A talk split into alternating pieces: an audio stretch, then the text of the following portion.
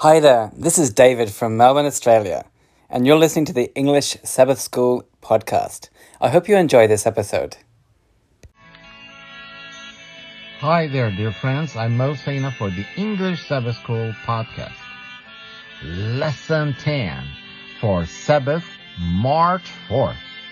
Yes, happy Sabbath, my friends. Today's title and this week's title Giving Back.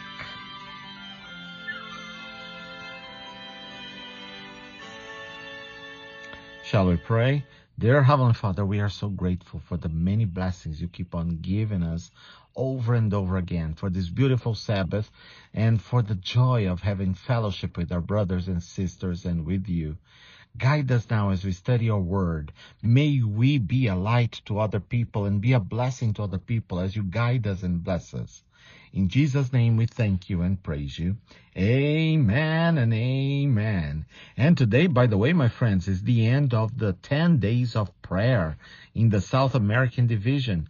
Um, this, this, this time this year, the theme has been the end, preparing for victory and based on the book the great controversy. So we have so much knowledge. We have to give back to the world. We must tell the world that Jesus is coming again. And in Revelation 14:13, we have the memory text for today. Try to memorize it, not necessarily in the King James version, but in any version that you prefer. The Revelation 14:13 says, "And I heard a voice from heaven saying unto me, Write, Blessed are the dead which die in the Lord from henceforth. Yea, said the Spirit, that they may rest from their labors, and their works do follow them. And the NIV, the New International Version, translates this as following. Revelation 14:13. Then I heard a voice from heaven say, Write this, Blessed are the dead who die in the Lord from now on. Yes, says the Spirit, they will rest from their labor, for their deeds will follow them. Much easier to understand, isn't it? the lesson goes on.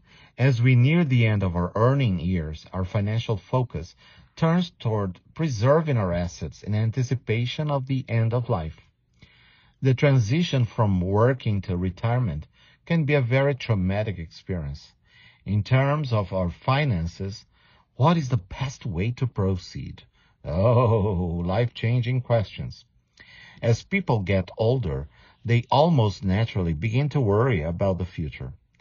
The most common fears are dying too soon before the family is taken care of, living too long, outliving one's assets or savings, catastrophic illness, all one's resources could go at one time, and or mental and or physical disability.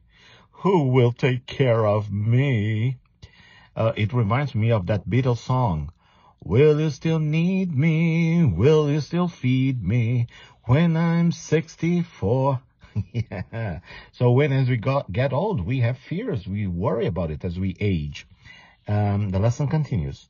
When commenting on these fears, Ellen G. White wrote, all these fears originate with Satan. If they would take the position which God would have them, their last days might be their best and happiest. They should lay aside anxiety and burdens and occupy their time as happily as they can and be ripening up for heaven.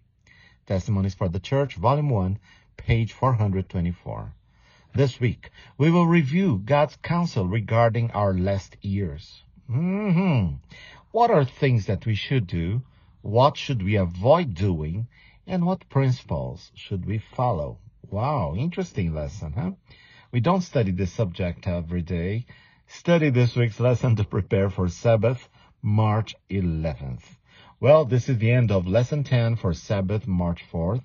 For more information, my friends, please contact us on Facebook or Instagram. Just look us up, Believes Nest. Tell your friends about our podcast available on any podcast platform.